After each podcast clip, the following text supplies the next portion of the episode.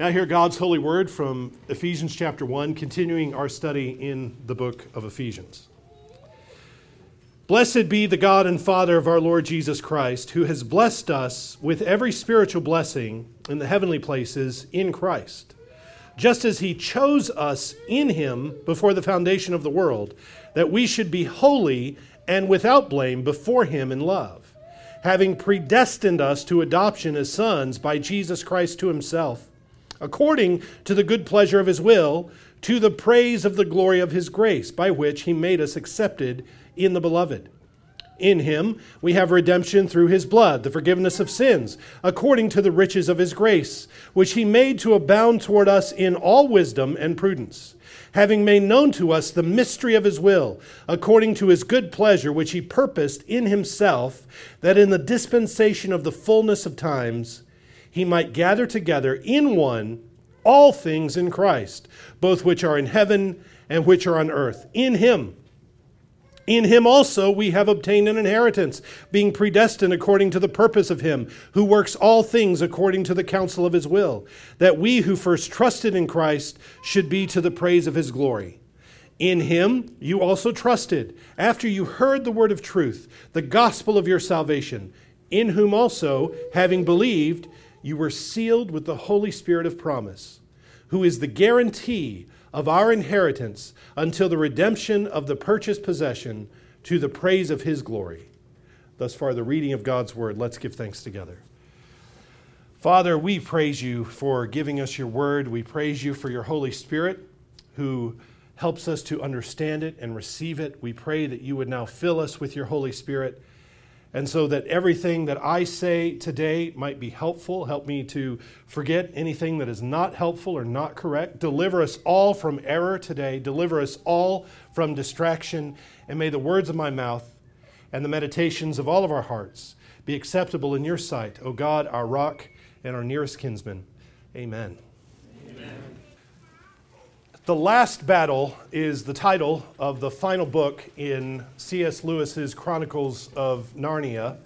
And in The Last Battle, Lewis wraps up the story of the adventures in Narnia with this epic war between the races and creatures who serve the noble Aslan and those who serve the false god Tash. And Tash is, a, is an anti Aslan. He's everything that Aslan isn't. He's horrible and cruel and he's an oppressor. So, so everyone in Narnia fights. Everyone, all the creatures and all the races fight for Aslan except for the dwarves. You remember? The dwarves don't fight, the dwarves don't show up because they're caught between the two and, and they cynically refuse to pledge their loyalty to either Aslan or to Tash. And the rallying cry is always the dwarves are for the dwarves. That's, that's the dwarves are for nobody else. The dwarves are for the dwarves. And toward the end of the book, however, the dwarves' skepticism and their isolationism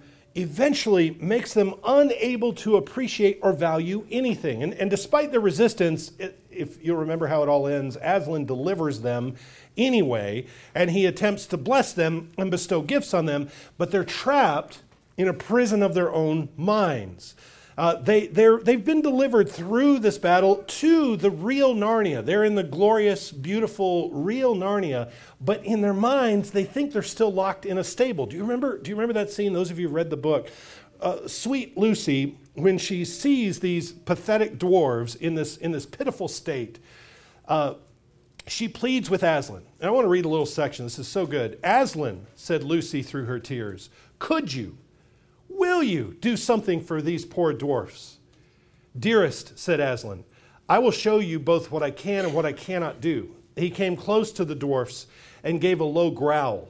Low, but it set all the air shaking. But the dwarfs said to one another, Hear that? That's the gang at the other end of the stable trying to frighten us. They do it with a machine of some kind. Don't take any notice. They won't take us in again. Aslan raised his head and shook his mane. Instantly, a glorious feast appeared on the dwarf's knees pies and tongues and pigeons and trifles and ices, and each dwarf had a goblet of good wine in his right hand. But it wasn't much use. They began eating and drinking greedily enough But it was clear that they couldn't taste it properly. They thought they were eating and drinking only the sorts of things you might find in a stable. One said he was trying to eat hay, and another said he had a bit of an old turnip, and a third said he found a raw cabbage leaf. And they raised golden goblets of rich red, red, red wine. They raised them to their lips and said, Ah, fancy drinking dirty water out of a trough that a donkey's been at. Never thought we'd come to this. But very soon, every dwarf began suspecting that every other dwarf had found something nicer than he had. And they started grabbing and snatching and went on quarreling till in a few minutes there was a free fight. And all the good food was smeared on their faces and clothes or trodden underfoot. But when at last they sat down to nurse their black eyes and their bleeding noses, they all said, Well, at any rate, there's no humbug here. We haven't let anyone take us in. The dwarfs are for the dwarfs. You see, said Aslan, they will not let us help them. They have chosen cunning instead of belief. Their prison is only in their own minds, yet they are in that prison and so afraid of being taken in that they cannot be taken out. Lewis is just so good, isn't he? He's just, he, he exercises this amazing skill of giving us a vision of the human condition through his stories. And, and in this case, revealing how much we and our world, our society is so dwarf like. Here we are swimming in the blessings of our great God, the, the great deliverance and the sustenance of our Creator, and yet we fail to give thanks to the giver and creator of all good things. We take them for granted. We take the thing he gives us and we think it's something else. We misuse it. We manipulate it to our own ends because we don't see the value in the thing that God has given us.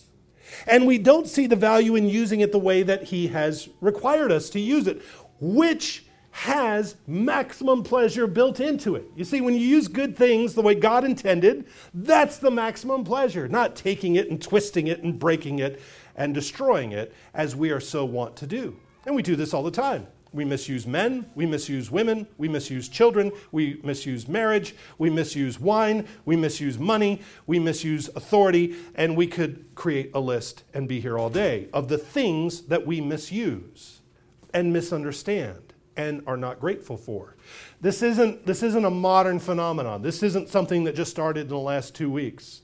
Ever since Adam, mankind has always been like these dwarves. Sin puts us in a prison of our own minds, where we trust only our own perception. We trust only our own emotions. Our own internal subjective understanding is our basis for our actions and for our beliefs and our our, our thoughts. We are a law to ourselves. We do what is right in our own eyes. And we are so afraid of being duped, of being taken in by anything, as the dwarves were, that they couldn't be taken out of their prison. So we can't be taken out of this prison. When, and here's the great tragedy, we're so wrapped up in ourselves. And it's such a, it's such, it's such a tragedy because God has given us this objective, external standard outside of ourselves. He has given us the perfect, obedient, majestic, glorious Jesus to put our trust in. Everything that we have and enjoy, everything that is life giving, everything that is life affirming, everything that is fulfilling is in Jesus. It comes from Him. It's not found in us. You see, it's not located in us. We don't, we don't generate life. We don't, we're not the source of, of anything that, that is good. It's, it's all outside of us and it comes from him. But, but we retreat into this dwarvish tribalism, and we, we live in a world that we've created for ourselves, a world of our own perception that is defined by our own warped perspective. So that we can see things from God's perspective, though, Paul, in his letter to the uh, Ephesians, he, he scoops us up and he puts us in the heavenlies so that we can see the world and all things, all these blessings, all these good things from God's perspective. He pulls back the curtain. Last week I said, I've titled this study Mystery and Manners. There are three mysteries that Paul goes into in this letter to the Ephesian church. He talks about the mystery of how God intends to bring all things together in heaven and earth in Jesus how he intends to bring all men together, both Jew and Gentile, all races together in the church. And then the third mystery is him bringing the church together with Jesus. So these are the three mysteries that the three legs of the stool that the uh, letter to the Ephesians is built around. And as we under, understand and uncover these mysteries and these things are revealed to us, it, it shows us how to walk. It shows us how to live and talk and work.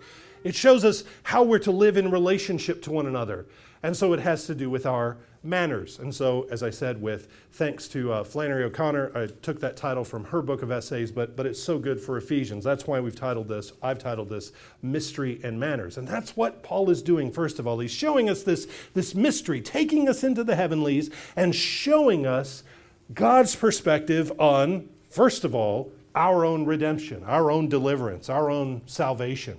This, this letter to the church in Ephesus opens with this hymn of praise that I read just a few minutes ago, where Paul recounts God's mighty work of deliverance on our behalf. And he shows us what each member of the Trinity, Father, Son, and Holy Spirit, has done to secure our redemption, to, to, to work our salvation, to make us accepted, to bring us into the fellowship of the triune God.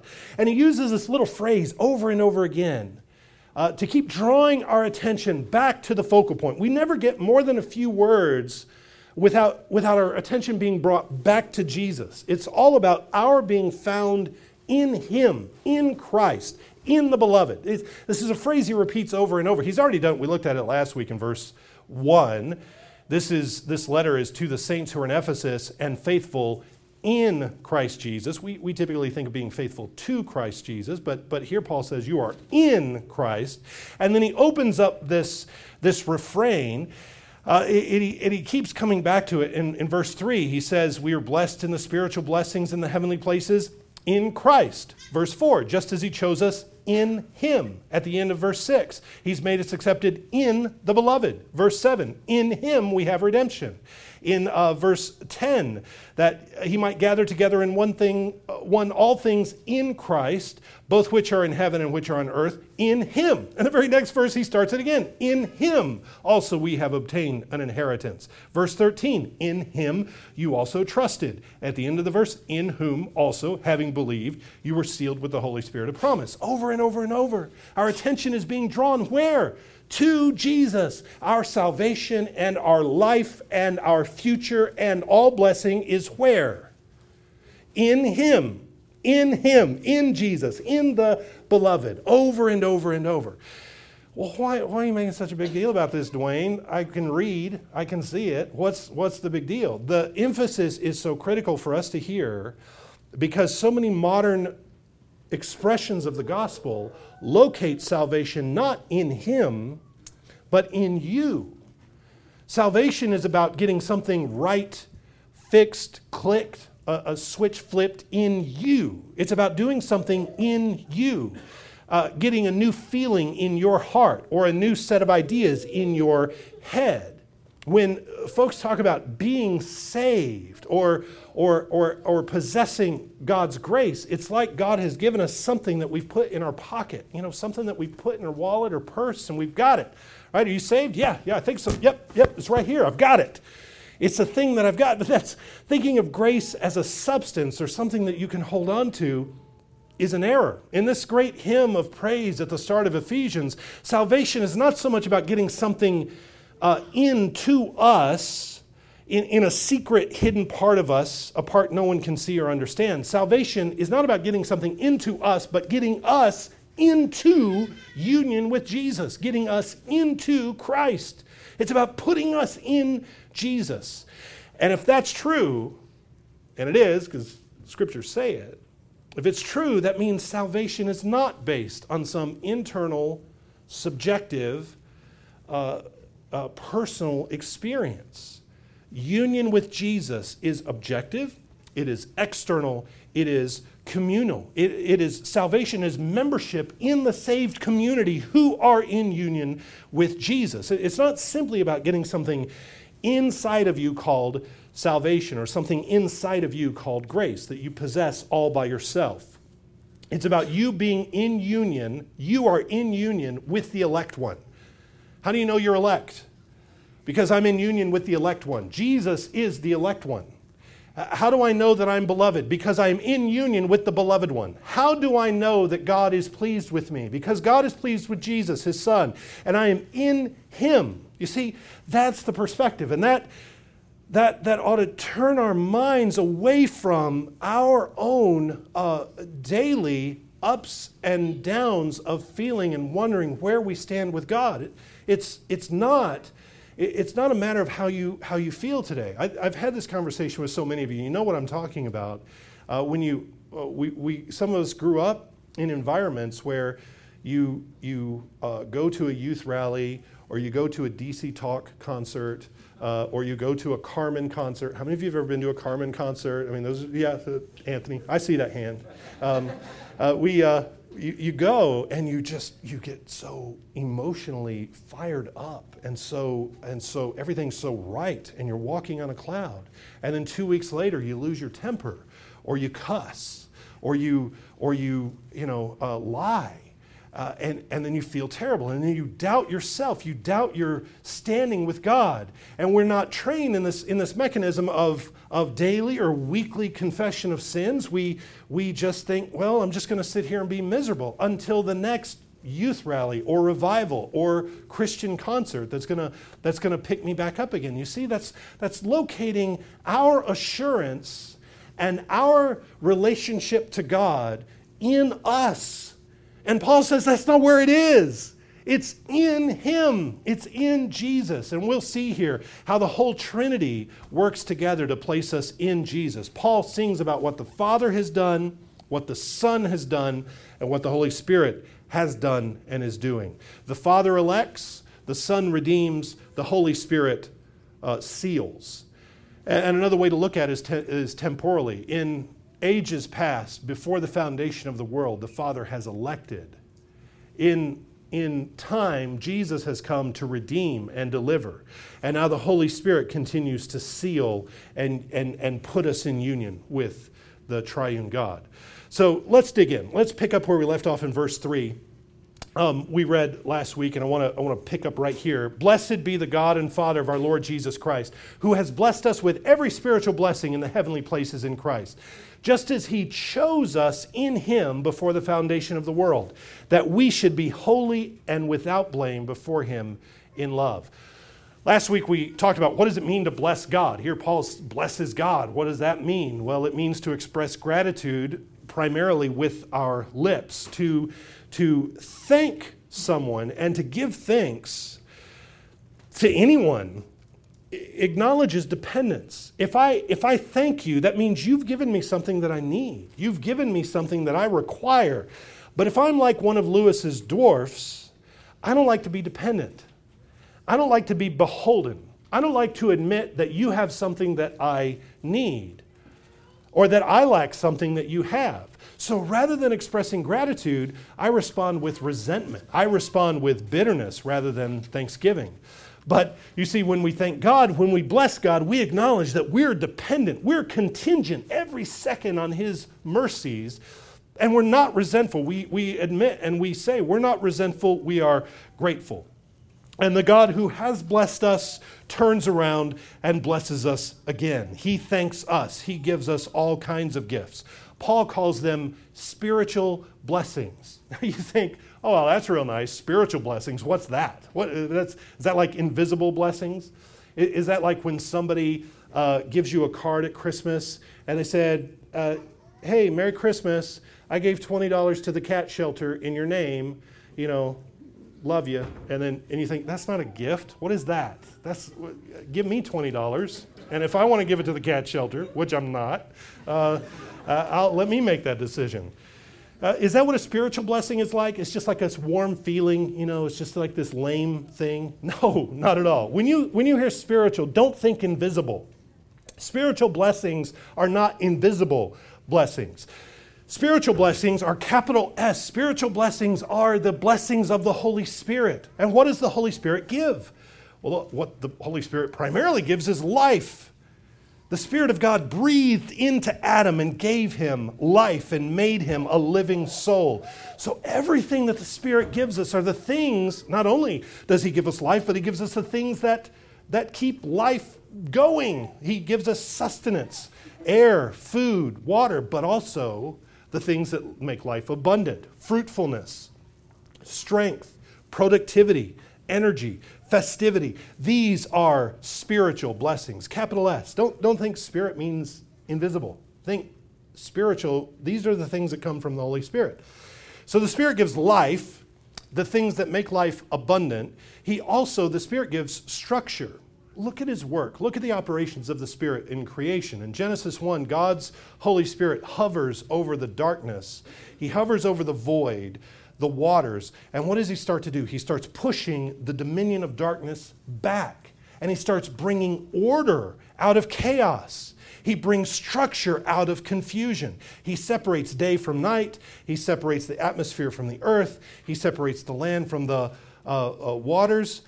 And so, spiritual blessings, blessings of the Spirit, are those things which order our lives. The Spirit gives structure and consistency and what we would call liturgy. You all have a daily liturgy in your home. It may be a bad liturgy, it may be a very good liturgy, but you have an order by which you, you do things in your, in your life. And that's the, the Spirit gives good liturgy, good order. What, what, we, what we have from the Spirit, what we get from the Spirit, is life in its fullness. He gives us life, He gives us structure in order that we can, number three, take dominion. These blessings, Paul says, these blessings are in the heavenlies. What does that mean? Well, heaven, heaven is not uh, another place that has no relationship or relevance to earth. It's, it's not like just this thing where maybe angels and those who've passed away go, but it really has no, no relevance to our lives. No, in the beginning, God created, God created two environments. He created heaven and he created earth. And throughout the scriptures, we see, and it is revealed to us, that heaven is the blueprint and earth is the raw material. And, and the story of history, the structure of history, is that the earth is being gradually made into the image of what is in heaven. God made, God created someone to do that work, to remake earth in the image of heaven. God set a foreman over the earth. And that was Adam, that was man. And God put Adam and Eve at the top of the pyramid over all creation, literally at the top of creation. Uh, the Garden of Eden must have been on some kind of plateau or mountain. How do we know that? Because it's got four rivers flowing out of it to water the earth.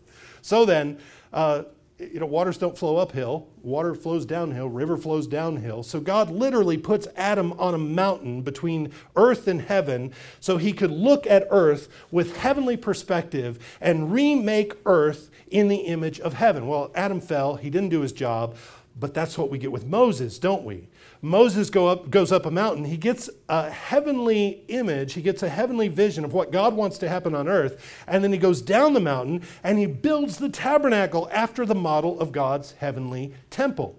And this tabernacle that Moses directs and, and superintends its building, this, this tabernacle was at the heart of God's reformation and reclamation project through Israel. The heavenly structure and order is a template for earth.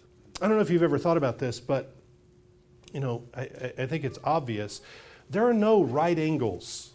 There are no straight lines in nature, right?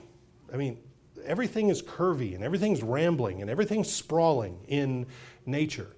But when God gives man instructions, he tells man to build things with straight lines. He tells man to build things that have right angles, that have symmetry. And we get these visions of heaven like, like Moses gets, like, like Ezekiel gets. Ezekiel's called up in the heavenlies to measure God's heavenly temple. And that heavenly temple has corners, it has straight lines, it has a measurable height and length and breadth. Later in Revelation, John sees a vision of the heavenly city. And what, what is it shaped like? It's a perfect cube. It's as long as it is wide as it is tall. That, that is the order and the structure and the organization of the Spirit, which means that time also matters. Calendars matter. Clocks matter. This is, this is our dominion over time.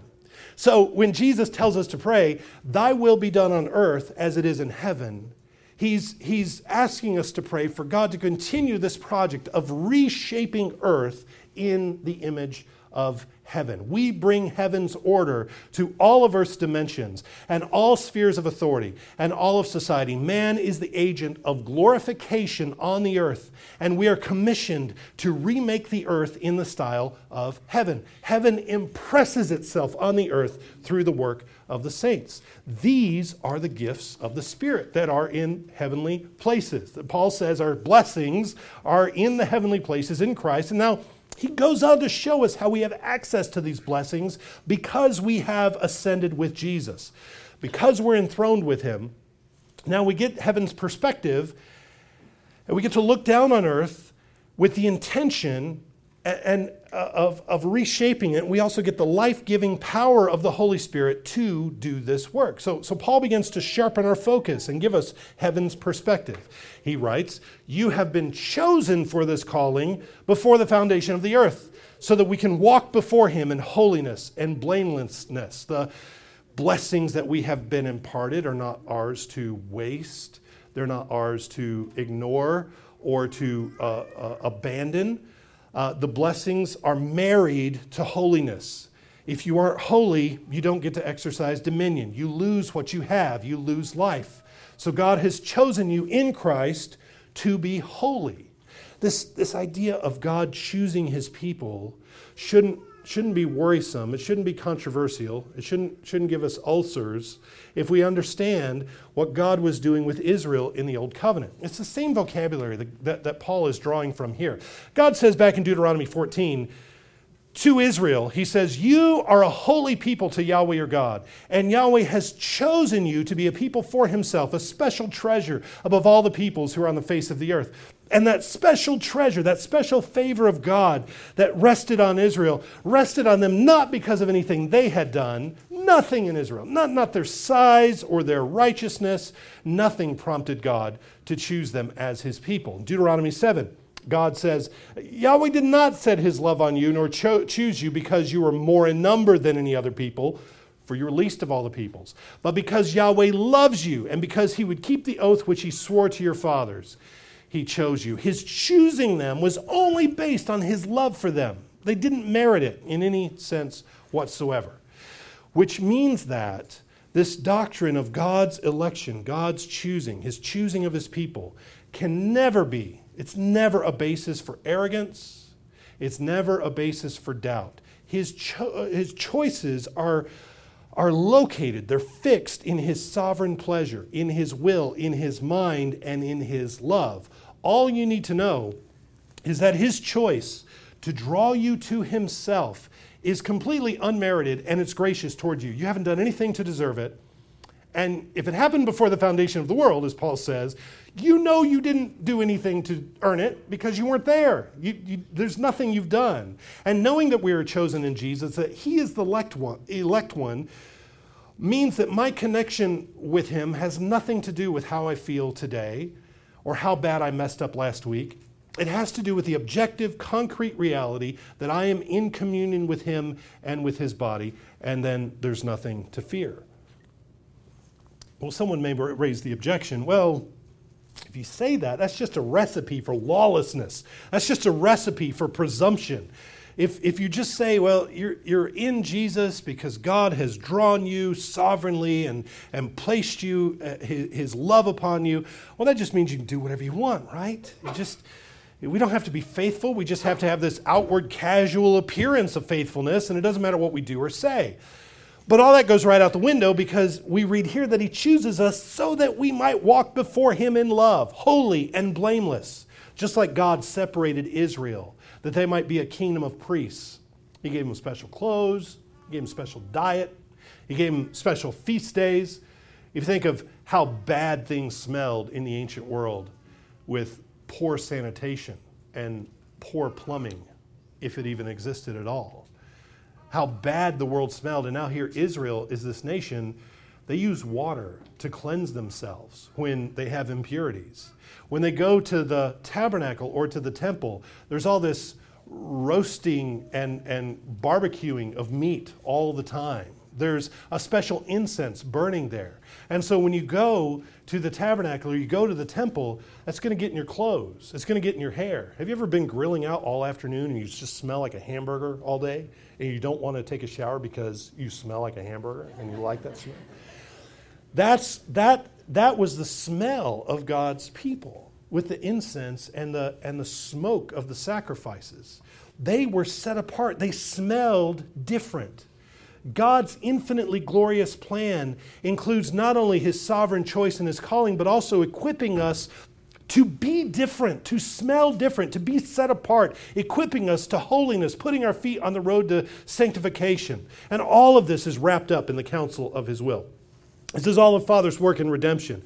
And I'm going to pick up some speed here. He continues, verse 5 having predestined us to adoption as sons by Jesus Christ to himself, according to the good pleasure of his will. Notice that Paul doesn't have here a philosophical discussion on the logic of election or predestination.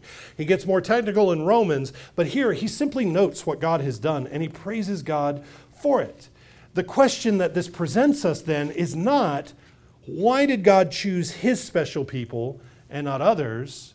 The real wonder for us is why did he choose anybody? Why doesn't he vaporize the entire earth for its rebellion against him? That's the question.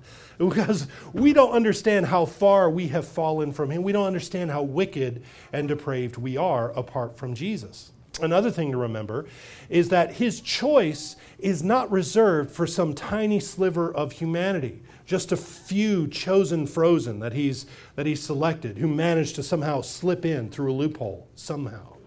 In Revelation, remember, John sees this immense crowd of the redeemed, the great multitude that no man can number from every nation, tribe, people, and language. Don't think that somehow at the end of history Satan is going to win, that there are going to be more people with Satan in death, in eternity, than with Jesus in life, in eternity. Don't think that Satan wins. Jesus wins.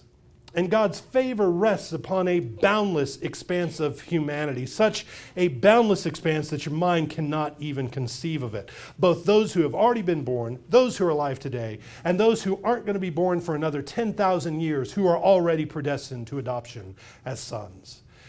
Verse 6, we'll keep going. To the praise of the glory of his grace, by which he made us accepted in the beloved. Jesus is the beloved one. Jesus is the holy one. Jesus is the accepted one.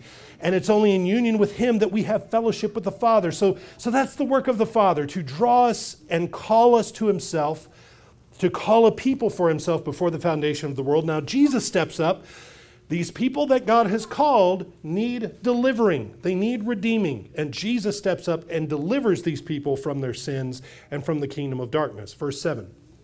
In him we have redemption through his blood, the forgiveness of sins, according to the riches of his grace, which he made to abound toward us in all wisdom and prudence, having made known to us the mystery of his will, according to his good pleasure, which he purposed in himself that in the dispensation of the fullness of times he might gather together in one all things in Christ, both which are in heaven and which are on earth. In him, in him also we have obtained an inheritance, being predestined according to the purpose of him who works all things to the counsel of his will, that we who first trusted in Christ should be to the praise of his glory. When you read the word redemption, think deliverance. And when you think deliverance, think of the Exodus. Jesus' name means Savior, deliverer, and Jesus is the mighty deliverer who has rescued his people from the kingdom of darkness and death and ignorance, just as God delivered his people from Egypt.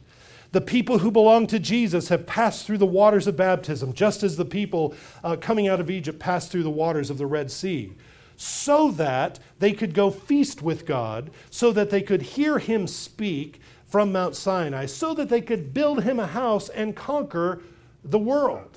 They could conquer first the promised land.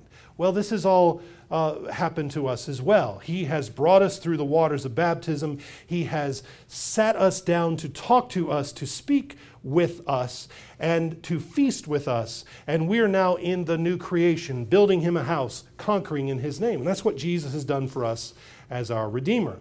And what that means is that once again, redemption, salvation, is not something that terminates on me. Salvation is not something that's only about getting me right. My personal salvation, my personal relationship to God, is one piece of God's overall act to remake the world, to set up his kingdom on earth. And every act of obedience to God is an act of rebellion against the world of death and darkness and ignorance. I keep seeing this interesting quote Every act of beauty is a revolt against the modern world. I mean, it's so good. Every act of beauty is a revolt against the modern world. And, and that's, that's a great way to think if we say the modern world is the world set up in opposition to God's kingdom. Young people, God has given you, more, more than any of us, God has given you this energy, this revolutionary, iconoclastic energy. Do you know what I mean by iconoclastic? I mean, you want to tear things down that don't work anymore. You want to you want to take things apart that people have set up in previous generations that are ugly and disgusting. These things that they revere, these things that they really think are something, but you see it for what it is and you see the emperor has no clothes and this is really stupid and we're going to tear it down. God has given youth this energy. You want to make things better. You want to tear down idols. You want to tear down things that don't work anymore. You want to reform society. Here's an idea, young men and women. Focus all of that energy on toppling idols uh, and toppling the old creation that Jesus has saved you from. Don't. Don't rebel against Zion. Don't rebel against the city of God. Everyone around you does that. Everyone wears that uniform. Everyone waves that flag. Everyone, everyone is in high revolt against Zion, right? You be the true countercultural rebel, the true countercultural agitator. Rebel against Egypt, not Zion. Rebel against Babylon and Greece. Rebel in the name of Jesus against all of the worldly institutions and idolatries that your generation inherited that don't work anymore and never worked, and all those things that have set themselves against Jesus and his kingdom, all those things which rival the Lord Jesus. Anything that asks from you worship that belongs to Jesus needs to come down and it needs to be destroyed. And God has given you the energy to do it, and He's given you the impetus to do it. Attack those things, attack the things that rob Jesus of glory, knock them down. That's, you want the real revolution, you want the real alternative? That is, that is it. Because Jesus is at the heart. He's at the heart of that mission. He's, he's knocking down the old world and he's setting up his kingdom. He's already doing it. We're, we're just trying to play catch up to what he's doing. But that's the real countercultural movement this world needs. Every act of truth, every act of beauty, every act of goodness is a revolt against the world of death and Satan. And this is what God intends to do in Jesus to bring all things together under the leadership, under the kingship of Jesus. Now, Paul finally turns to the work of the Holy Spirit. Verse 13 In him you also trusted.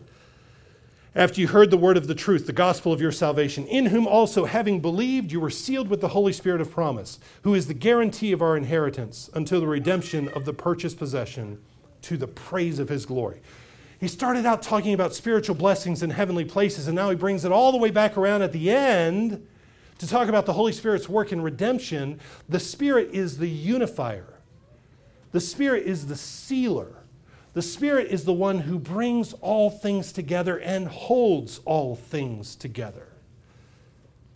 It's the Spirit who puts us in union with Jesus, with his body. The Spirit, Paul says, is also the down payment. He's the earnest money. He's the promise that God will complete his work of redemption, complete the work he started all the way back before the foundation of the world. Now, this, this hymn, and I've called it a hymn because it's very, it's very hymn it's so uh, full of praise and, and thanksgiving. And many commentators also call this a hymn, but but Paul ends this word, uh, this, this hymn with the word glory. All of this activity of the Trinity is to the praise of God's glory. And glory is beauty, glory is weight, glory is light, glory is goodness. It's all to the praise of God's glory. He talked about the glory of God back in verse 6 as well. All of this talk of glory in the church, glory in the elect, glory in the work of God among his people Glory, where is it? Can you see it? Can you identify it? Where is all this glory he speaks about? Why doesn't it look like we have any glory? Why, when we look around the church, does it look like whatever the opposite of glory is messiness, brokenness, trouble, aggravation? Why does, why, where's the glory? And that's not just a question for the modern evangelical Protestant church, though it is a good question for the church at large. But that's a question for us in our present situation. I said last week that as we go through this book, I want to keep directing it back to us in our life as a congregation and where we are and what we're doing. Where's the, where's the glory? Where's the glory in what we're doing? Where's the glory in all of this? Let me put it another way. Why do the compromised churches and the heretical churches and the churches that embrace all kinds of perversion, that, ra- that, that wave rainbow flags in front of their building and, and care not a bit what God says. They don't believe His word, they don't believe it's inspired or inerrant. Why? Why do they have all the glory? Why, why do they have the nice buildings and the big steeples? Why do they have the organs and the comfortable pews? Why do they have the classrooms and the resources? Why do they have all that? And we, I mean, we're just trying to get a toehold in our community. What gives? Where's the glory in that? Where's the glory in this? Well, here's our consolation, and here's the message from Ephesians 1. Paul says, You already have glory. We already have the favor of God we have the weightiness of all spiritual blessings in the heavenly places. What we're going to pray for and what we're going to work for is that God would make that glory break out and make it visible, just as He's done in other times in the history of the church. Often God loves to cover things up, He likes to cover up glory and then make it break through at just the right time. And God does that. But, but there's also this we have a perception problem. We have glory but we don't see it. We are very much like the dwarves. We're eating prime rib, and we think we're eating a rotten cabbage leaf. We, we're drinking rich red wine. We think we're drinking uh, water out of a donkey's trough. It's a perception problem. Secondly, this is something also we need to know. The, the foundation of real glory, the foundation of lasting glory, is truth and obedience. That we walk holy and without blame before him in love. That's the basis of real glory. So, what gets passed off as glory, what gets passed off as influence and richness and, and weightiness of presence, by those who don't love God, what gets passed off by them as glory is not real glory. It's temporary, it's passing, it's fleeting if it's not grounded in truth. It's possible to possess a, a kind of glory, but to use it to glorify evil. And we want to glorify good things and true things. So then, if we really believe, and my hope is that you do really believe, that we already have that glory in Jesus, we won't be motivated to go find it somewhere else. We won't try to churn it up or engineer it or manufacture it some other way. We already have it. We just need to manifest it. Over time, as the Holy Spirit blesses us with life and the ability to continue bringing things to order, when you believe the whole Bible, and you teach the whole Bible, and you pray it, and you sing it, and you seek to be faithful in all the ways God has commanded you, and you, re- eat, you, you eat real bread and drink real wine together with your children in the presence of God with all the baptized saints, that gives you, people of God, that gives you a big foundation to build on. And it takes longer to build on a big foundation than a little one. And when it grows, that, that bigger building, not literally, I'm speaking figuratively, as the church is a building. When it grows, it's going to have a deeper, more firm, solid, stable base. You can only build lasting things on truth. You can't build them on foolishness or lies. And so, what Paul has started here, he's given us this reassurance, this glory that God has called us out. He has lifted us up. He has seated us with Jesus in the heavenlies. He has adopted us as sons who have all the powers and privileges of the natural heir. And our inheritance is that He has equipped us, he has equipped us to reshape the earth according to the heavenly blueprint. We have glory. Child of God, you have glory. You have these spiritual blessings in the heavenly places but you don't see it yet. You have it. And with that confidence, we can build and work in diligence and hope that it's going to break out and be visible when the Holy Spirit is ready. Let's give thanks. Father, we praise you again for your word, and I pray that by your Holy Spirit you would continue making application to our hearts. Father, uh, grow us and strengthen us on that firm foundation of truth. May we never compromise or, or, uh, or, or, shy away in fear uh, from what you have commanded us to do, but may we, with boldness and courage, follow you all our days. We ask this in Jesus' name. Amen.